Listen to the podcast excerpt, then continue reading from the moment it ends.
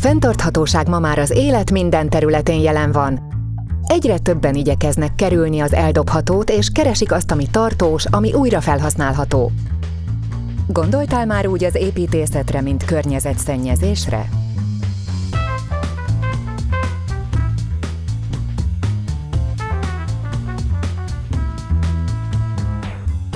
Az épületnek nem csak az építése, de a bontása is környezetterheléssel jár.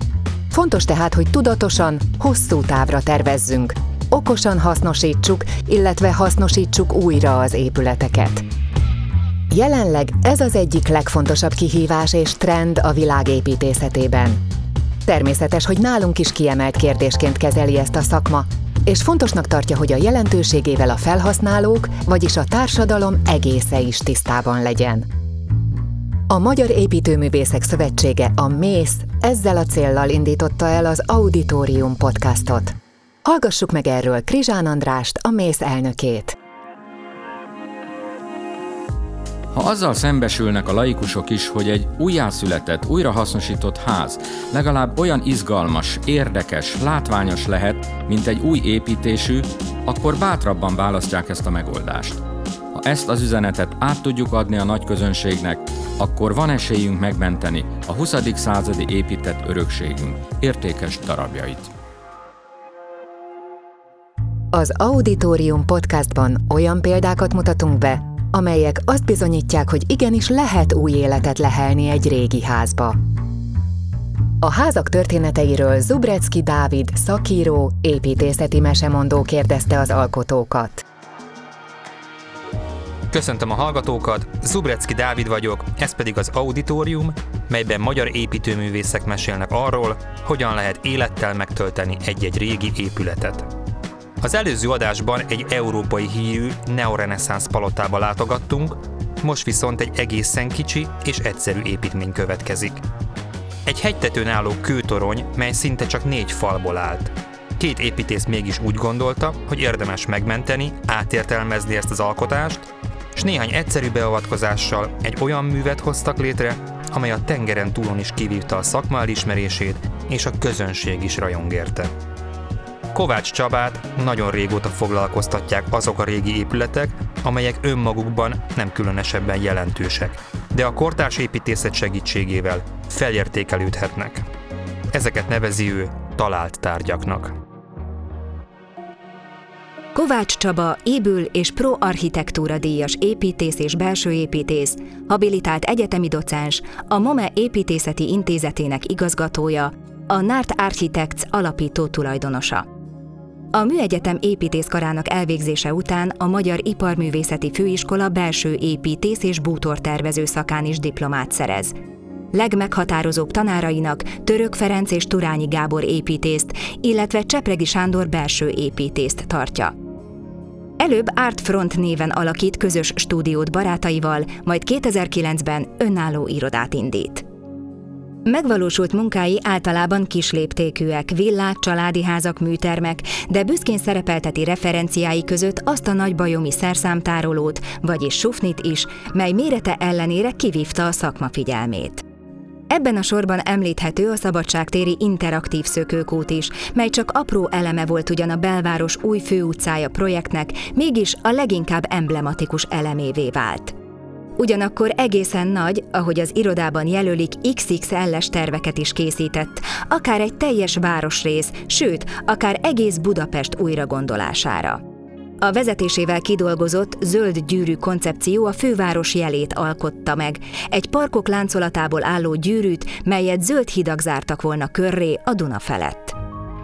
Munkáinál számtalan alkalommal előjön a régi alkotások újrahasznosítása, akár egy menedékházat, akár egy villát, akár egy felhagyott bányát kell újraértelmezni. Eddigi legnagyobb sikerét is egy ilyen alkotásnak köszönheti. Ez volt a 2015-ben megvalósult Gaja kilátó rekonstrukciója.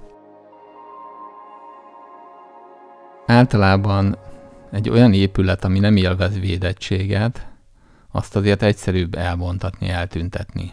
Tehát egy ilyen épület, ami ott maradt, már kicsit vagy jobban erőteljesebben romosodik valahol, és mondjuk nincsen olyan kulturális, meg történeti vagy eszmei értéke, ami miatt ezt helyi, vagy esetleg országos védettségbe részesítenék, azért ki van téve azoknak a spontán folyamatoknak, ami, ami, ami ahogy az emberek normálisan élik az életüket egyébként, ami hát tulajdonképpen az, hogy akkor egy ócskaságot ezt ugye eltakarítunk, és építünk helyett egy újat, ami, és akkor nem kötnek ennek az ócskaságnak a, a kötelmei. Tehát itt mindenképpen, ugye ez az alap emberi attitűd, főleg, a, főleg a, azóta, amióta mondjuk, hogy így az építési potenciál nagyon megnőtt. Tehát a, a 20. század az egyértelműen, de már a 19. század második fele is szerintem ebbe a szakaszba tartozik. Vannak olyan értékek, amit nem gondol annak a környezete, és ezért elkezd pusztulni erősen akár, és, rá, és néha viszont felfedeződnek ezek. Tehát előfordulhatnak olyan helyzetek, amikor valami miatt felfedezi egy építész, vagy egy helyi közösség mondjuk, és kezd vele valamit, és, és létrejön belőle valami baromi jó dolog. Hogyha nemzetközi építészetet nézzük, azért sok ilyen van. Tehát széles körben szerintem mondjuk, hogy az elmúlt húsz évben biztos, hogy, hogy nagyon sok ilyen keletkezett, és az interneten keresztül ezeket meg lehet ismerni, meg lehet látni, de ez egy szűkebb kör, aki ezeket figyeli. És az, hogy egy országban, egy adott régióban ez egy kicsit szélesebb körben elterjedjen, ahhoz talán idő kell, talán, talán kellenek olyanok, akik meglátják, és akkor a saját köreikben terjesztik. Tehát ez egy, ahogy a kultúra terjed, az annak ugye kacifántosak az útjai, de valahol a megismerés és a felismerés az kell hozzá. Az eredetileg Péter hegyesének nevezett Gaja kilátó 1934-ben épült. Ezekben az években indult meg a turizmus az északi középhegységben, melynek az egyik központja Gaja tető lett. A torony megépítését néhány évvel követte a híres nagyszálló felhúzása is, melynek talán legismertebb vendége Kodály Zoltán, aki rendszeres látogatója volt a kilátónak is. Az akkoriban kopár, bokros csúcsra emelt építmény 14 méter magas volt, amit később feltehetően a szocialista korszak első felében 17 méteresre növeltek. Szép időben akár Budapestig vagy a magas tátráig is el lehetett látni belőle. A tetejébe csiga lépcső vezetett fel, ahol vasketrec óvta a kirándulókat, nehogy leessenek. Az ezredforduló után az építmény meglehetősen rossz állapotba került. A rekonstrukció során Kovács Csaba és Vas Eizen Áron az eredeti andezitből emelt falak megőrzésével egy egészen új alkotást hozott létre. Ebben egyrészt az épület állapota, másrészt a megváltozott környezet, a nagyra nőtt fák is szerepet játszottak. A kisléptékű beavatkozás ide-haza és külföldön is számos szakmai sikert ért el. 2015-ben a zsűri és a közönség is a Gaja kilátónak ítélte oda a média építészeti díját, de az épület megkapta az Architizer A Plus Award közönségdíját, az American Architectures Prize Gold fokozatát, és jelölték Miss van der Rohe díjra is. Vidéken nőttem fel Jászberényben, és volt egy túra kör, és mi rendszeresen ősszel is tavasszal minden második hétvégén jártuk az ország hegyeit, hát főleg a, kül- a közelebb levőket, Mátrát, Bükköt, Budai hegyeket, de nyári milyen vándortáborok keretében távolabbi vidékeket is. És ez nagyon megmaradt ez a kötődés, úgyhogy később erdőbe futottam, meg amikor lehet megyek a természetben, tehát ez a kötődés elég erős. A gajatető is annyiban benne volt, hogy gyerekkoromból is voltak halvány emlékeim, aztán később építészként persze tudtam a nagyszállóról, meg, meg a történetről, de nem volt egy nagyon erős a gaja kötődés azért.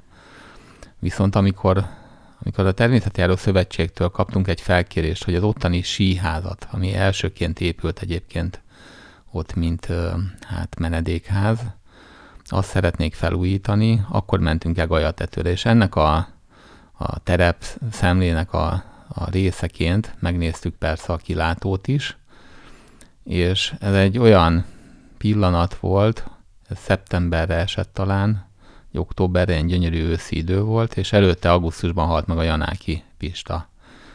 És mi a Vasejzen Áronnal mentünk föl megnézni, és úgy megálltunk, és néztük, hogy milyen baromi jó arányai vannak ennek a kilátónak, hogy ez egy olyan dolog, ami biztos a Janákinak tetszene, és akkor elkezdtünk azon spekulálni, hogy akkor akkor majd egy feladatot kiírunk az elsősöknek, hogy ezt a kilátóval kezdjenek valamit. Itt egy ilyen nosztalgikus hangulatba keveredtünk, részben a kilátóhatásra, részben meg, meg az a fájó közelségbe volt még a, az ő elvesztése. És aztán, amikor felmásztunk, lemásztunk, nézegettük, akkor rájöttünk, hogy elég rossz kondícióban van, és mentünk azzal a hát ötlettel tulajdonképpen vissza a természetjáró szövetség vezetőségéhez, hogy lehet, hogy nem is a síházat kellene, hanem ezt, vagy legalább vonjunk be a projektbe. Aki ma ránéz a kilátóra, az egy régi vágású, mátrai andezitből rakott lovaktornyot lát, amelynek úgy nagyjából a felső harmada már betonból épült. Ennek a ráépítésnek a különös, kerekablak nyílásaiból időnként színes fény szűrődik ki. Kívülről két vas lépcső tekeredik fel rá, és az egészet acélháló borítja be. Ám a legszebb az egészben, hogy semmi sem véletlen az átalakításom. Az anyaghasználat, a formák, a méretek, a funkciók mind logikusan következtek az építmény múltjából és a 80 év alatt megváltozott környezetből. Tervezői egyszerűen csak megnézték, mi az, amit ki kell javítani a tornyon.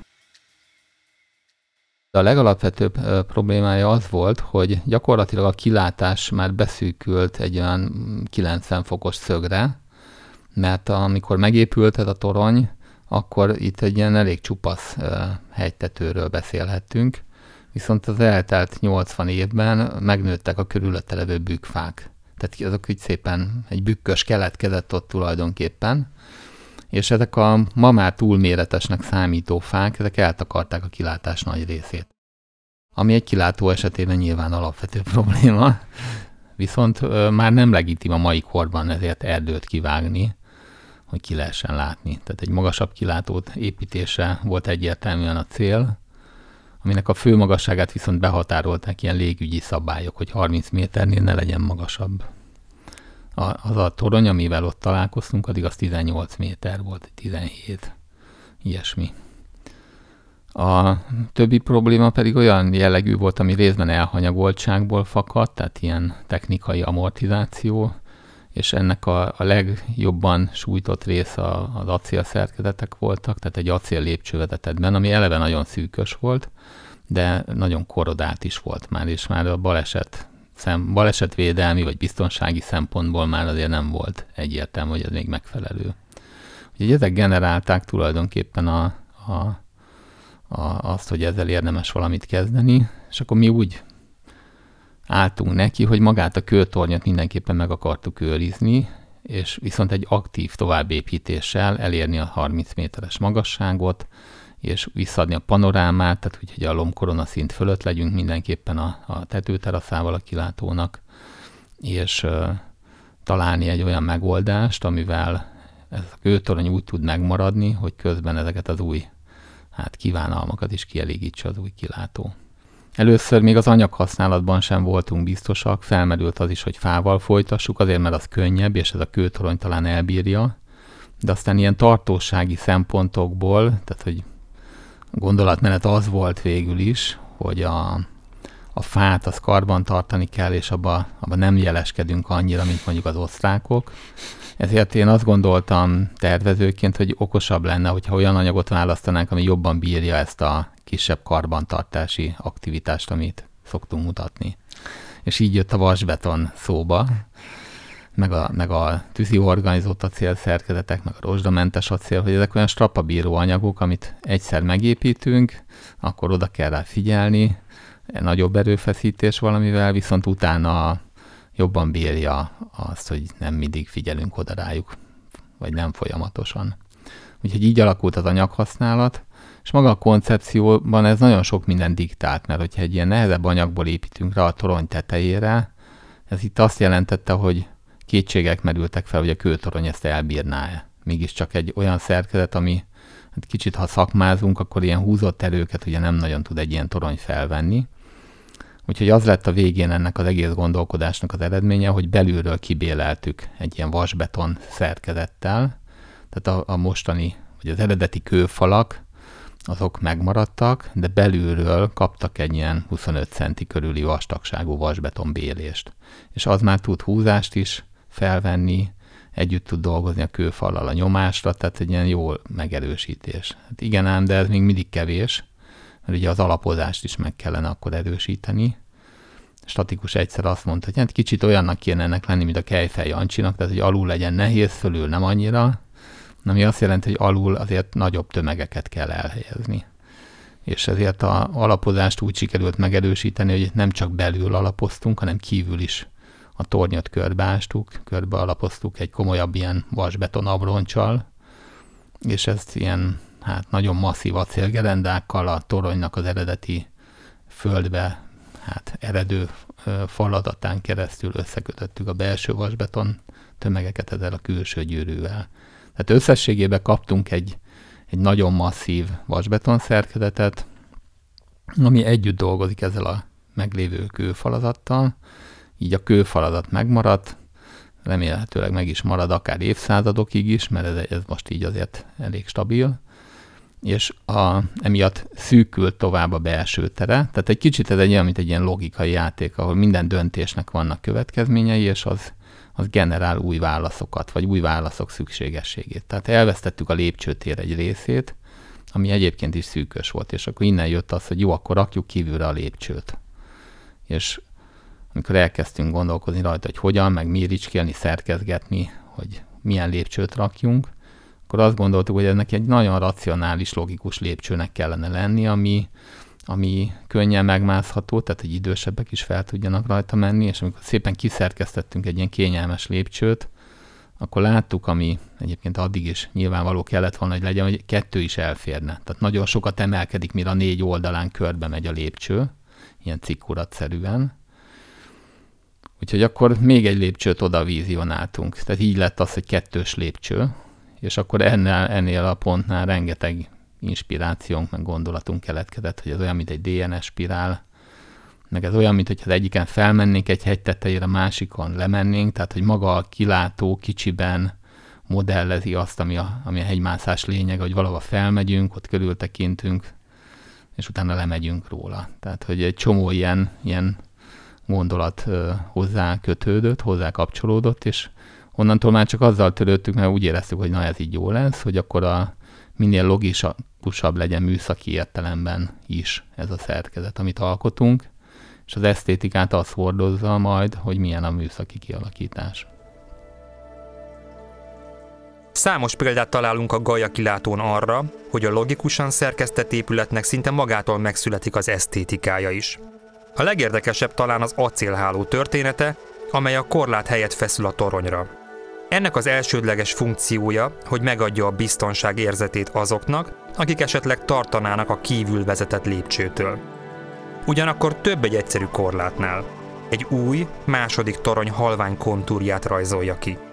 Egy olyan második toronyét, amelynek az arányai épp olyanok, mint az eredeti kőtoronynak, amelybe a kezdet-kezdetén beleszerettek az építészek.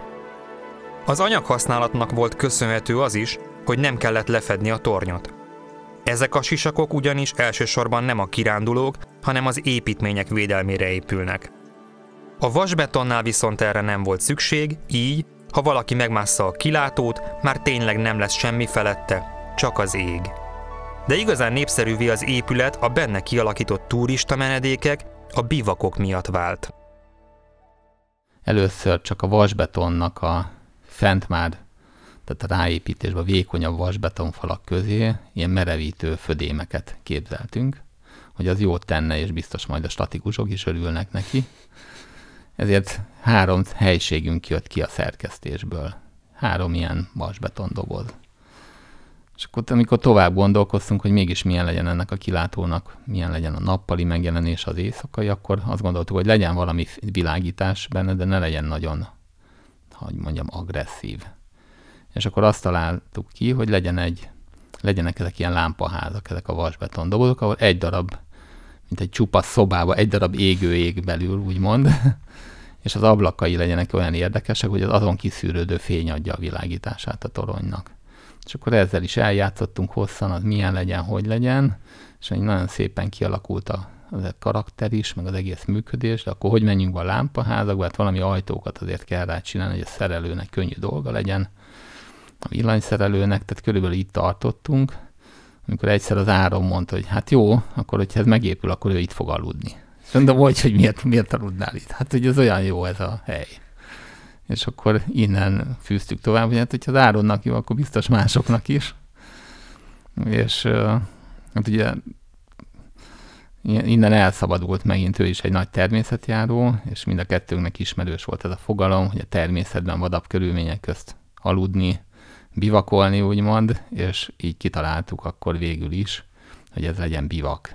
És persze rengeteg vajudás volt, hogy jó, de hát nincs angol WC-ben, meg víz se, akkor mi lesz, hogyha pisilni kell, majd akkor ki kell írni, hogy itt előtte ne sörözön be senki, vagy ilyesmi. De aztán ezeken mindegyiken túl tettük magunkat, és, és aztán ez a gondolat nagyon megtetszett a Természetjáró Szövetségnek is, hogy csinálni valami extrémet, tehát ami nem, nem standard igényeket követ, hanem egy kicsit olyan, ahol az ember így felfedezheti magát, és, és a komfortzónájából kicsit kibillen. Úgyhogy ez a bivakoknak a története, amik aztán tényleg népszerűek is lettek, és nagyon érdekes beszámolókat olvastam róla ez a körül, amikor mínusz 15 fokban valaki ott aludt januárban, és akkor hajnali háromtól már csak azon tud gondolkozni, és mi az őrültség, vagy ezt az őrültséget hogy lehetett ő neki vállalni. Aztán reggel nyolckor, amikor végre fel tud melegedni egy kicsit, akkor meg rájön, hogy jó, jó, de azért kár lett volna kihagyni. A Gaja kilátó sikere után komoly kilátóépítési hullám indult az országban, amelyek közül nem egy hasonló elveket követett. Több geodéziai pontot hasznosítottak újra például, felhasználva a meglévő betonépítményeket. Ugyanakkor az itt szerzett tapasztalatok nem pusztán a kilátóépítészet terén szolgálnak tanulsággal.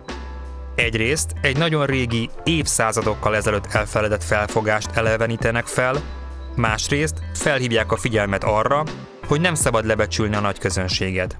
Van fogadókészség a friss, kortárs megoldásokra is. Még egy várat bővítettek, akkor azért senkinek nem jutott eszébe elbontani olyat, ami már jó masszívan meg volt építve. Tehát csak olyat bontottak el róla, ami mondjuk rozoga volt, vagy gyenge minőségű. Ami nem bírta ki azt a strappát, amire ugye készültek egy várépítéssel. De azt, ami masszív volt, azt ott hagyták és ráépítettek aktívan. És egy kicsit én ezt kerestem ebben a gajában, meg ez szerintem ettől válik igazán izgalmas kortás építészeti kihívássá, hogy, hogy a saját korunkból is merünk és tudunk hozzá építeni, és olyan is a program, ami ezt indokolja, és akkor a kettő dolog, a régi elemek, meg az újak, azok egy ilyen sajátos viszonyrendszerbe kerülnek, egyfajta szimbiózisba.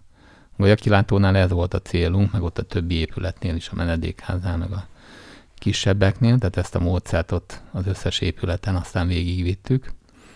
És persze másképp is lehet hozzányúlni ilyen talált régi épületekhez, tehát lehet, hogy ez az arány, hogy mennyi az új, meg mennyi a régi aránya, ez egészen más, és az eredmény is más lesz attól, hogyha nagyon sok tud megmaradni a régiből, és kevesebb új beavatkozás kell, vagy éppen fordít, vagy nagyon pici régi tud megmaradni, mert csak annyi maradt, és jóval nagyobb volument muszáj hozzáépíteni, tehát ez ilyen szempontból azért nem kötött ez a pálya, de az fontos, hogy az a régi meg tudjon mutatkozni, mi meg merjünk bátrak melle, lenni mellette. Tehát ebben különbözik egy klasszikus mi emlékvédelemtől talán egy ilyen ö, típusú hozzáépítés. Ha felírnánk, hogy mitől, mit szeretnek az emberek, a, mondjuk az átlag emberek, a nem építészek, és írnánk egy ilyen rövid listát, akkor abból ez a torony nem jön ki igazából. És mégis szerethetővé vált, és ez tök jó benne szerintem, hogy, mert azt mutatja, hogy azok a klisék, amik a fejünkben vannak, arról például, hogy mi a szerethető, vagy mi, a, mi az, amit el tud fogadni egy átlagember, vagy egy laikus, arról nem mindig gondolkozunk helyesen. Vagy lehet, hogy sok esetben az, az igaz, de nem minden esetben. És hogy vannak, lehet nyitogatni így ilyen szempontból a, a csakráinkat a világra, az építészetre is, és hogy lehet, hogy sokkal többen fogékonyak rá, mint amit gondolnánk. Ez volt az Auditorium második adása, melyben Kovács Csaba építész mesélt arról, hogyan alakítottak át egy régi kilátót a Mátrában úgy, hogy közben egy egészen eredeti új alkotást hoztak létre. Nem hiszem, hogy lesz még egy hamar olyan épület a podcast sorozatunkban, amelynek akár a tetejére is szabadon felmászhatunk, sőt, ha elég elszántak vagyunk hozzá, akár aludhatunk is benne. Szóval, irány a galjatető. Mi pedig jövő héten ismét visszatérünk a nagy léptékű fejlesztésekhez. Csillag Katalint kérdezem majd a MOME Campus építéséről, és hogy miként tudták beilleszteni az új egyetemi negyedbe a szociál stílusú A épületet. Tartsatok velünk akkor is! Szubrecki Dávidot hallottátok. Szervusztok, a viszont! Az Auditorium podcastot hallottátok. Bízunk benne, hogy sikerült átadnunk valamit abból a fenntarthatósági szemléletből, ami az építész szakmát jelenleg leginkább foglalkoztatja. Nekünk városlakóknak is közös érdekünk, hogy olyan épületek vegyenek körül minket, amik nem csak rövid távon szépek és élhetők, de hosszú távon is fenntarthatók. Hallgassuk meg erről Krizsán Andrást, a mész elnökét. A Magyar Építőművészek Szövetsége számos történelmi küldetést fogalmazott meg közel 120 éves működése során. Az egyik ezek közül, hogy a társadalom nyilvánossága előtt bemutassuk kortárs építészeti értékeinket, egy másik pedig, hogy határozott véleményt formáljunk a minőségi épített környezet érdekében. E két törekvés számos ponton találkozik egymással. A múlt értékeinek felismerése és megőrzése az elmúlt évtizedekben már nem csak építőművészeti, de fenntarthatósági, környezetvédelmi szempontból is egyre fontosabbá válik. Ahhoz azonban, hogy ezeket az építészeti emlékeket megőrizzük, nem elég a szakma bevonása. Hiába tudják az építészek, hogy egy ház fontos, védendő alkotás, ha a nagy közönség nem látja meg benne az értéket, ha nem érzik magukénak. Legalább ennyire fontos bemutatni azokat a jó példákat, amelyek egy-egy régi épületet új élettel töltöttek meg. Hiszen a társadalom nagy része a későbbi felhasználók, megrendelők ezeken a példákon keresztül láthatják, hogy egy régi házat meg lehet menteni, sőt meg is éri megmenteni. Ha azzal szembesülnek a laikusok is, hogy egy újjászületett, újrahasznosított ház legalább olyan izgalmas, érdekes, látványos lehet, mint egy új építésű, akkor bátrabban választják ezt a megoldást. Ha ezt az üzenetet át tudjuk adni a nagy közönségnek, akkor van esélyünk megmenteni a 20. századi épített örökségünk értékes darabjait.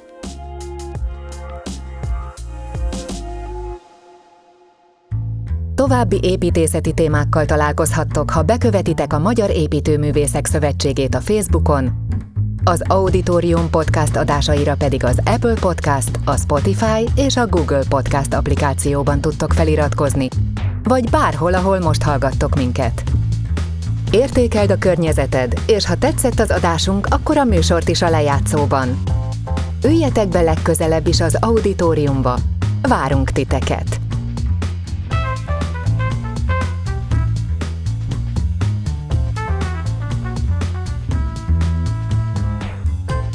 Az Auditorium készítői voltak. Műsorvezető Zubrecki Dávid. Narrátor Bertalan Ágnes és Zsigmond Tamara. Zenei és utómunkaszerkesztő Újvári János. Felelős szerkesztő Libor Anita. Kreatív producer Pentelényi Kovács Tímea.